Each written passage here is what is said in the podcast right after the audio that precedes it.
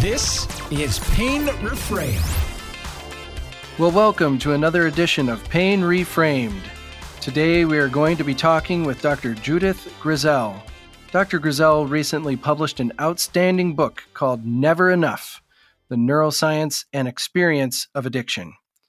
Liz and I both agree that Dr. Grisel's book is on our short list of the most important information out there regarding addiction science. In addition to breaking down the neuroscience in a truly approachable way, Dr. Grisel's personal story of addiction and her thoughts on the psychosocial aspects of addiction make this book particularly powerful. We sure hope you enjoy our conversation with Dr. Grisel. Okay, so Dr. Judy Grisel, thank you so much for being here with us. Why don't you give our listeners a little introduction and tell us uh, where you're at now and what you do on a day in and day out basis? Hi, Adam and Liz. I'm a professor of psychology and neuroscience at Bucknell University, which is in central Pennsylvania in Lewisburg. I teach undergraduates there for the most part, introduce them to how the brain works and how drugs work on the brain and clinical neuroscience and neuroethics. I'm also a basic scientist who studies mice and genetics to try to understand what's different about the brains of people who go on to become addicts before they ever pick up a drug. So I am a pharmacologist and behavior geneticist. In my spare time, I ride bikes and garden with my family, things like that. But that's me. Excellent. So we both read your book, which is entitled for our listeners, Never Enough The Neuroscience and Experience of Addiction. We were both really captivated by it and uh, thought it was extremely informative and would really help our listeners engage in a great conversation with you. So, one of the reasons this book is so powerful is because you spend so much time discussing your own story and your own journey and experiences with addiction. And you describe in the book that at first these substances provided a great deal of peace, fun, excitement, even entertainment. But then you started to get to the point where you described lying on a dorm room bunk feeling quite despaired, that you started to feel like it was just an endless escape from awareness. And I thought one very potent moment is when you described that this escape was so habitual that you even attended your own grandmother's funeral under the influence and you described feeling absolutely nothing. You state that the opposite of addiction, I have learned, is not sobriety, but choice. And I thought that was pretty profound. And I wondered if you would tell us about that revelation and, and how your own experiences led you to its discovery. Wow, that's a lot of good questions there. Like everybody, I guess, who uses recreational drugs, they start out to be quite recreational and kind of an addition to an otherwise okay life. And so things were more fun and more interesting and more exciting when I was high in some form or another. So, for that reason, I went after those highs as avidly as I could for about 10 years. And I didn't notice it coming, of course, but by the end of that time, like most people, I wasn't able to get high at all. I was really Without drugs, life was bleak and colorless and not worth living. And with them, it was just bearable. So, this is the great irony. They kind of create the exact opposite state of what you're looking for. And I got there pretty quickly because I was young. I used all through my teens and I used as much as I could. I wasn't, you know, teens aren't known for their restraint, and I'm probably on the low end of that, or I was on the low end of that ability to begin with. So, what ended up happening is I didn't go a day without probably a drink, some weed, and maybe something else if I could find it. And usually I could.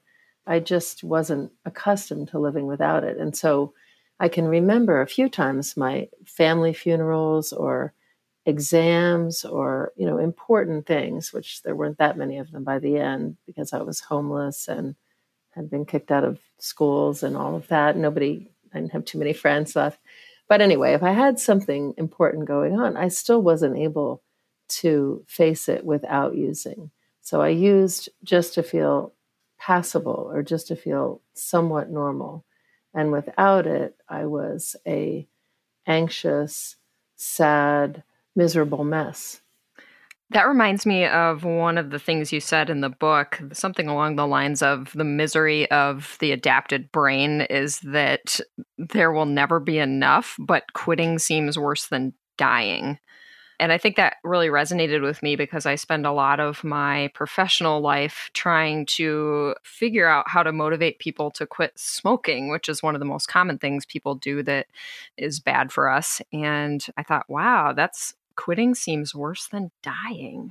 Exactly. I think that characterizes in a nutshell every addict. You can't live with it and you can't live without it. You know, it's just such a small, lonely place, really. So, Judy, one of the most important lessons in your book across all of these substances, and you kind of talk about how there's no free lunch with taking drugs, is our brain's constant fight for regaining a state of homeostasis. And you talk about a B phase that is a key in understanding craving and withdrawal. And I wonder if you could give us, our listeners, a, a, little bit of a synopsis on this process of homeostasis, this A and B phase, and and then we can maybe look a little bit at opioids in particular and why opioids tend to be even more problematic with this this B phase and, and the brain's fight for homeostasis. Sure. I think most people are aware of homeostasis in terms of physiology, things like body temperature or energy stores. If your energy goes too low, you get hungry.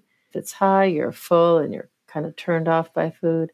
If your body temperature goes low, you shiver to generate heat. If it goes high, you sweat to lose heat. So we are kind of recognized that our body has this innate wisdom. In fact, Walter Cannon, a physiologist at Harvard about 100 years ago coined the term homeostasis to describe this stable state that we're, you know, maintain that kind of keeps our body functioning. And what we took a little while to recognize and probably was first recognized by Solomon and Corbit, who were two researchers at the University of Pennsylvania in the 1970s, is that our affective state or our feeling state is also maintained homeostatically. So every person has some state of sort of okayness. This is how I feel. I feel neutral. And if something great happens, we have a bump in that neutral feeling and we feel really good and excited. And then we kind of go back to neutral, which is fine, just okay. And then sometimes if something bad happens, we go below that. But it's not really always recognized that this is actively maintained, this okay state is maintained by the nervous system. Maybe you can remember coming home from a vacation and feeling a little let down afterwards. Home is just not quite as great as it was, or or something scary happens and you feel a great relief afterward. So this homeostasis of feeling is important because it lets us know if something happens, something good or bad. If we don't know if good or bad things happen, we wouldn't survive. We wouldn't know to go toward advantageous stimuli or away from disadvantageous stimuli if we couldn't tell if they were good or bad. And in order to tell if they were good or bad, we have to compare them to our neutral, okay state. So the nervous system is very much about maintaining that neutral affective state. And every time we take a drug, of course, we're disrupting that on purpose in the direction of feeling good, of having a rush or feeling a thrill, getting some euphoria. And so the brain counteracts that perturbation by creating the exact opposite conditions. So instead of a rush, it would be lethargy. And instead of a thrill, it would be boredom. Instead of euphoria, it would be dysphoria.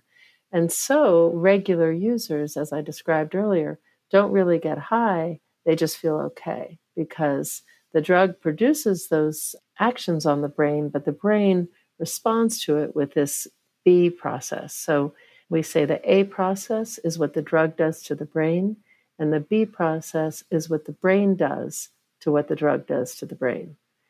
And it's always the exact opposite of the drug. So for benzodiazepines like Xanax, they reduce your anxiety And therefore, the brain produces anxiety and tension and insomnia. So now you just come out even. You can't sleep or relax without them if you take them regularly, but you don't really get the benefit of the drug other than the companies who are selling them to you because you're exactly you're a good Right. consumer. For opiates, you know, it's really obvious. So they have a big list of acute effects, including blocking pain and decreasing respiration and producing euphoria and producing constipation, you know, all kinds of things. And the exact opposite states are in withdrawal. So in withdrawal, you feel hypersensitive to pain, you're panting, you can't sleep instead of being able to sleep well, and you are in pain, dramatic discomfort. And the nervous system does that in a number of ways, but it really creates the exact opposite state as the opiates do. Yeah, in the book, you call those anti opiates. Can you go into that a little bit? And I, I, was particularly intrigued by the example you gave of like if somebody robs your house, why would our body do this to us? Why would our brain do this? Yeah, so that's a good illustration of the homeostasis.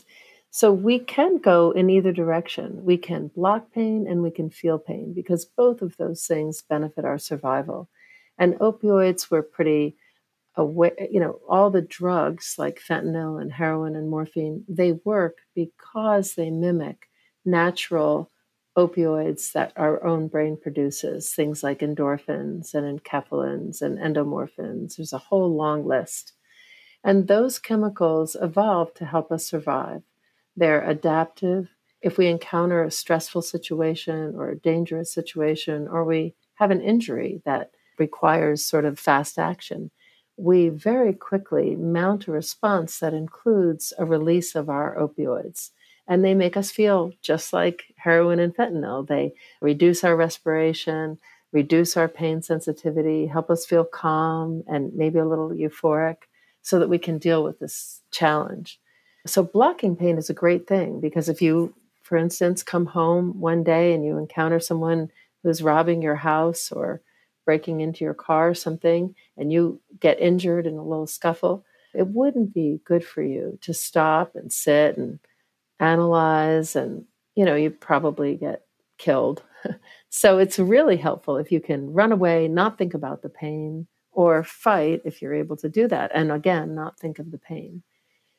But pain is absolutely critical to survival. So we can be blind and we can be deaf and we can not smell and if we lose all those senses we're still able to live okay but pain is such a fundamental part of surviving that it's very necessary that we feel it. And you, pain has two great functions, as you know. One is to help teach us what it causes injuries. And the other is once we get an injury, if we fail that first lesson, it helps us to recuperate. So it's really important to feel, let's say, the pain from the scuffle later on when you're in a safe condition. And our brain does that not by letting the opioids slowly go away, but actually by reversing their effects. And there are lots of cellular and intercellular processes and circuit processes that are involved in that. The one that I discuss most extensively in the book are anti opioids. So we have a long list of opioid peptides like endorphins, and we have a long list of anti opioid peptides that do turn the endorphins off and block their effects. And we know that they also block morphine effects. So if you're using morphine or heroin every day, the more you take those drugs, the better the brain is at mounting this anti opioid response to help keep you at your baseline state. Because knowing if something dangerous happens, knowing if pain stimuli, you know, you're exposed to something painful is really critical. Is that too long? That is a lot of information in there. I probably could have. No, that is perfect. And it leads me right into my next question about these anti-opiates or or mm-hmm. any sort of B process that our brain does in order to allow us to feel pain again once we're safe. You talked about a study, I forget whose study it was, but basically the rats were trained that when they went into this specific room, they were going to have a painful procedure done. Yeah, this is Eric Wiertelak with Linda Watkins, yeah, at the University of Colorado in Boulder did a really great study. I thought, you know, it's probably 20 years ago or maybe longer now. One of the reasons we release opioids is if we're going to encounter something stressful or dangerous. And our brain is very good at doing that. And it will even do it if we can predict that something stressful or dangerous is coming. So Eric's rats were taught that when a blue light or something came on, they would get an electric shock to their tail. It was a mild shock. It didn't cause any tissue damage or anything, but it was bothersome and they didn't care for it. So when they saw the blue light, they learned very quickly to release opioids and to block the sensation from the shock. And we know that they released opioids to block the sensation because Eric gave them Narcan the opiate antagonist that reverses opiate overdoses, and they felt the shock pain. So he brought them in, showed them the blue light. They were insensitive to pain, and that insensitivity was reversed with Narcan. But he also trained them to learn that a yellow light signaled that there would be no shock, that they were absolutely safe, that the danger was past, and the stress was gone. One day, he gave them morphine injection and then turned on the yellow light and they were suddenly perfectly sensitive to pain. Their own natural compounds had entirely obliterated a pretty hefty dose of morphine. So what he showed, and it's it's what other people had been seeing too. So there's a pretty decent body of literature, but this is a particularly elegant study. He showed in one study that we release opioid peptides when we're needing to block pain and we release anti opioids when we need to feel that pain or when it's safe again. And that, of course, is the bane of every opiate addict because you can't prevent this. It's a whole set of circuitry. You know, we've evolved this really rich pharmacology to help us feel pain when we need to and block pain when we don't. And for that reason, opiates work, but then they stop working with chronic use what you said in the book was uh, that it's good news for survival that our pain sensitivity can be fine tuned to the specifics of our situation, but bad news if you're seeking a free lunch from a poppy plant. and that has kind of stuck with me because that is really true. That's that's one whole boatload of true right there. So, as far as looking at this opioid crisis that we're facing in this country, and it's pretty massive, you talk a little bit in the book about kind of questioning just who is to blame for this. And you talk a little bit about how it's our unwillingness to bear our own pain, along with our failure to look upon the suffering of others with compassion. And our podcast, of course, is called Pain Reframed. And I'm wondering, how do you think we need to reframe the pain experience to help mitigate the further growth of this opioid crisis?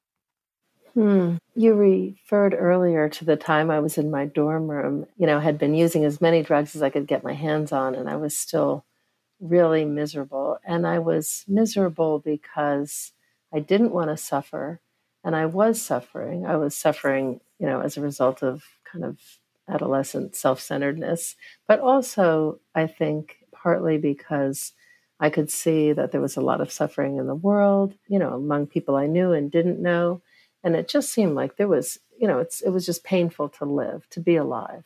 And that seemed like such a terrible truth to me that i reaffirmed my decision to use as many drugs as i could. So it couldn't quite use enough though because of this b process. So the misery of living you know eventually came through. And i think i didn't have a lot of resources for facing that I don't know what it is about society. I guess it's just too painful to look at our pain, but I think we like to act like we shouldn't feel pain. It's not a natural part of living. You know, everybody is either, you know, happy or we don't kind of want to hear or know about it. And I I guess I don't see a ton of resources for accepting pain. And I mean that in a broad sense. So, you know, if you have back pain and you can't move, well, my understanding is acceptance is part of your treatment because there's not a really lot of great options. But that was sort of my case, even though it wasn't physical pain, it was emotional or psychological pain. So, what do we do with it? I think one thing, and when I started as a neuroscientist, it was because I was going to solve my addiction problem and be able to use. In other words, I was going to figure out the trick so that I could escape pain perpetually, basically, is what my goal was. And that hasn't happened. I've been at it for about 30 years. I don't think I'm any closer to that. But one of the suppositions I carried with me into that project was that the problem was in my own head that if I could understand opiates and anti opiates, let's say, or what mediated the cocaine rush and made me so compulsive with that drug, I'd be able to sort of flip these neural switches, the neural circuits, and not self destruct while I escape my pain. One of the things I've learned as a basic scientist studying, you know, individual brains and genetics is that answers are not all in the brain the answers have to do a lot with our social and psychological context. And and even you know things like our gut and our early environment developmentally you know as children. I think my lens for looking at this has gotten more and more broad as a result of the data really suggesting that we're not able to explain an individual's trajectory to addiction or their resistance to it based on a single gene or a single circuit or even a single, you know, no pathway in an individual brain is accounting for the situation we find ourselves in with this epidemic.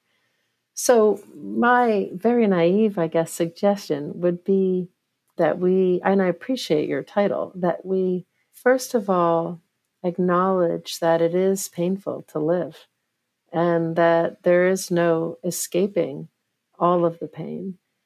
And I think what helps me personally is having people with me in that experience, not to kind of enable me, but to sort of acknowledge what's happening. I mean, I guess this is what a mother or father does to their child who falls down. Oh, you got a boo boo and that hurts and it'll feel better soon or you know let me rub it which is a little bit of neurobiology but a lot of psychology i think. It's not complicated and it's also not easy. That's a great way to put it. Anything that's involves psychology and, and sociology i think i love that. It's not complicated but it still isn't easy. Yeah i say that to patients a lot. Yeah you know, you, you talk a little bit about how, I guess, if you could go back and you're 13, I think you said you started when you tried alcohol for the first time, I believe was the first time you used any substance. Is that accurate? Well, I had little sips here and there, but that was the first time I got enough alcohol in my brain to notice it, really. Yeah, when I was 13. So, so you mentioned a little bit about how the whole campaign of this is your brain on drugs with kids and it shows you know fried eggs on on a cast iron pan that's really hot and frying away and how this probably is not a, a helpful construct to convince kids of anything in particular uh, that would be helpful as far as avoiding these choices. And you mentioned that ultimately when it comes to fighting a way back out of this addiction it often came to choosing life and choosing connection over other things. And so I guess as a father, and I know there are many parents out there listening, do you have any advice or any insights as to what might be a better message for people who have not really tried anything yet and why not to start? Yeah, it's a really brilliant question. And I don't know that I have that much wisdom about it. I think, though, it's very obvious that the just say no or drugs are bad, the kind of moral message that don't do drugs, they'll ruin your lives. I don't think what we're lacking is one more person saying that, even with a dramatic example. I just feel like we have been flooded with that message since I was a kid. and I'm in my 50s now, and we have more people dying of addiction than ever before. So I, I don't think that's the solution. And part of the reason it's not, maybe not all of the reason, obviously, people don't do what you say, they do what they see, they follow what you do. And many people are medicating with something. So it's, uh, you know, a little confusing, I think, for a kid when you say, now don't smoke weed, you know, as you pour your second Manhattan. I also think that the very people who, like me, are prone to going to extremes with drugs are the same people, personality wise, who are not inclined to listen to authorities or obey rules and who are inclined to try new things and take risks. So it's kind of a perfect storm because just say no might work for some people, but those are not probably the people that might have the problem to begin with it really does go that way in terms of genetics and genetic studies. So I was just at a high school last week and I, I, had kind of this kind of conversation. And I think that what we have to do is something new. I feel like I have a 16 year old and I think that she appreciates information that is not particularly emotional or manipulative if I am able to do it. And it's hard as a parent. I, you know, I want to scare the pants off of her, as my mother and father did, which didn't work one bit. But instead, I think if she could understand the B process, for instance, and all my kids know this, as do my students, anything you take a drug to do, your brain produces the exact opposite effect. The more you take the drug, the better the brain is at producing the opposite effect. So if you wanted to get high, you should not use drugs with any regularity or any high frequency or high dosing because the less you're exposed, the less the brain will adapt. And it's also the case, I think, and this is sort of embedded in your question, that for children who are particularly good at learning, their behavior is changing fast and their brain is changing fast. We call that plasticity. So they're highly plastic the experiences of drugs, the learning, the adaptation that's going to occur to that, the B process, is going to be more robust and stronger and quicker to develop. So, not only should you not use regularly, but you should do what you can to not use when you're young. And of course, that's the very message I ignored. But I think that I didn't know what I know now, and maybe it would have mattered. You know, when I was a kid, we also didn't wear seatbelts. We rolled around in the back of the Volkswagen, you know, on these six hour trips to Vermont or something. Nobody wore a seatbelt. Nobody wore sunscreen. We didn't know that those help save lives. And I think if everybody could understand and appreciate that the brain can and will adapt to everything that changes the way you feel by producing the opposite state, maybe they would make better choices.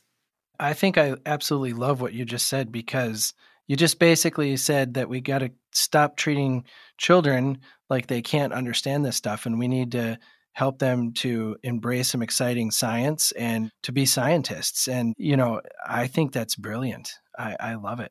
Adam and I are so passionate about education for exactly that reason. Like you said, having more information, understanding what is actually going on in the brain when you take these things, or understanding what's going on in your body and your brain when you're having pain is such a powerful thing for people. So, yeah. We call ourselves medical providers, but we're really teachers. I mean, that's that's what we do all day. I find that it's so liberating and it gives so much power to people when you teach them about pain and you teach them about different medical conditions. You see light bulbs go on for the first time, maybe in years, and sometimes it's palpable the power that that has. So I really, it really resonated with me when you said that about maybe that's what we need to do with these programs for kids is not dumb it down, not try to just make it in as some kind of flash in the pan threatening story meant to shock and awe, but let's tone it down. Let's be real and let's give them some, some real science behind this. And then maybe they'll take us seriously. I love it. We can work on building resilience with them too. You know, building resilience and grit. That's something that a lot of people have talked about so that people are more able to handle that pain that you talked about, Judy. Like it's not just physical pain, but it's emotional pain and it's pain looking at the world and trying to deal with that. If we can help people become more resilient when they're younger, you know, maybe that will help. Mm-hmm. And not having to do it alone. I think that's part of the myth of grit, you know, that you just have this internal character that helps you overcome, you know, all obstacles when in fact a lot of what resilience has to do with is the kinds of social support that people get, the mechanisms in place to help people cope, not all internally. And I think it's the same with adults. I don't know that people understand that it's really not possible to permanently escape pain. You know, we can use drugs it seems, I mean, I'm, I'm not really telling you, and your audience must know this, but they work terrific for a short time. But because the brain adapts, that there's diminishing returns. And I think for that reason, other strategies for coping with either physical or emotional pain or both are called for. Yeah, you called it a substance use and abuse as a biological dead end because there will never be enough drug because the brain's capacity to learn and adapt is infinite. So you stated that every recovery is birthed at the bottom. And I thought that was a powerful quote. And you said it was sort of a miracle that you you didn't get what you probably deserved with all of the chances that you took and some of the decisions that you made. And you went on to say that it was in large part a visit from your father, which was pretty unexpected for a birthday, I believe. I wondered if you could explain why this visit broke the dam for you. And if we have a listener out there, or many listeners out there who have a loved one who's dealing with a trap of addiction and isn't sure how to engage or is maybe tempted to just walk away, I wonder if you could talk about that experience that meeting with your your father and why that was meaningful and how that might inform somebody listening who isn't quite sure what to do with a loved one that's going through something similar. Sure. I first of all can appreciate from my parents' perspective and from other people who are dealing with addicts how impossible the situation seems. I was completely belligerent. I was not interested in any help unless it was, you know, a lot of cash. I was extremely selfish and self centered with my choices. And I think part of addiction is that the last people to see that drugs are the problem are the addicts. So it's incredibly frustrating. My parents had struggled and wrestled with each other and with me sometimes for years. They had a court order that they didn't know whether to use or not. So they tried a lot of things, therapists. And I think we're kind of at the end of their rope. I guess they were sort of tough love parents. So they didn't enable me really. I say the thing about wads of cash, but I don't remember them ever giving me a wad of cash. So I think it was painful. And I just want to acknowledge that there's not an easy answer. I certainly don't have an easy answer.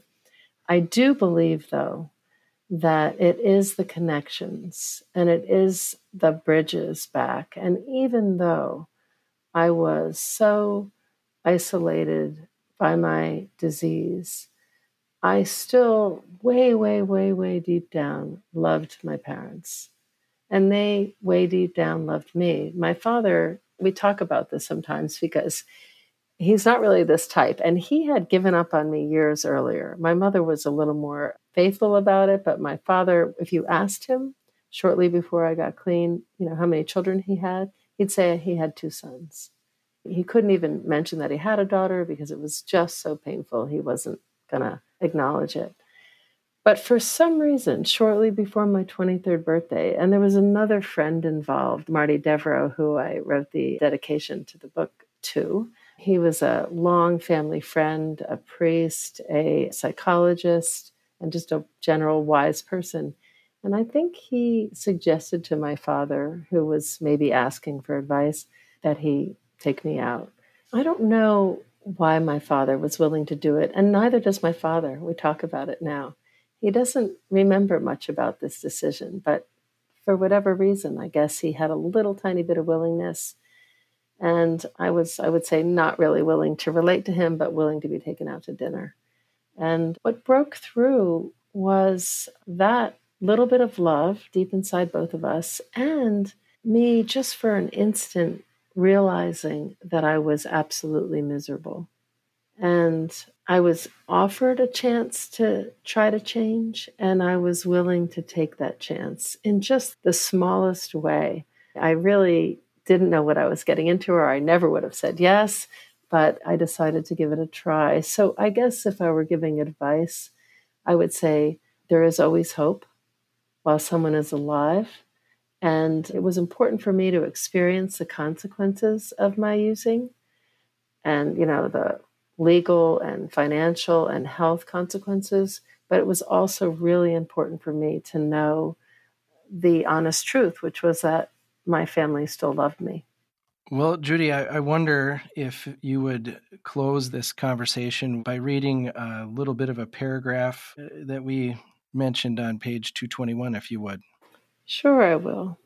Though there were several turning points in my trajectory, it seems profoundly significant that the material change began a few months after the Ghost in the Mirror episode, when my father inexplicably changed course and took me out for my 23rd birthday. Federal agents, friends' deaths, expulsions and evictions, physical withdrawal, and myriad other tragedies weren't enough to propel me to change. Instead, it was human love and connection. My father's willingness to be seen with me and to treat me with kindness split open my defensive shell of rationalizations and justifications. It broke open the lonely heart that neither of us knew I still had. Well, Judy Grisel, we just thank you so much for being with us today. And uh, I feel like we should just leave it right there. And I think this conversation is going to be really a benefit to our listeners. And thank you so much for giving us some time this evening. And thank you both. Yes, thank you very much. I highly recommend that everybody reads the book Never Enough. We'll get the information into the show notes. It was fantastic. Uh, PAs, PTs, doctors, everybody should check this book out. What a phenomenal conversation with Dr. Judy Grisel, a neuroscientist who studies addiction and the brain's role in that. I think I ended the conversation with more questions than I had when I started. Uh, so I definitely think we're going to have to have Judy back on the show at some point. Adam and I briefly discussed after we signed off the recording that if anyone else has questions for her about this opponent process or the brain's own opioid opioids or anti opioids, it would be great to collect those and uh, possibly just throw those at her when she gets back on the show. So if anybody has a specific burning question for Dr. Grisel, just send it to us in the Facebook group or in a message or email us, and we'll make sure to jot that down and uh, go through those when we talk to her next time. So one of the things she said that I think is very salient for all of us is that the answers are not all in the brain. We focus so much on the brain because it is a hugely important part of this pain experience, but the social situation, the psychological factors, childhood experiences, everything about our environment, our diet, our gut, all these things have a lot to do with this pain experience, and we can never forget about those things. She also said, she said she didn't know what it is about our society, but that uh, I guess it's just too painful to look at our pain. And so we try to escape. And sometimes we have to start by acknowledging that it is painful to live. And we have to to accept that to some degree and move from there.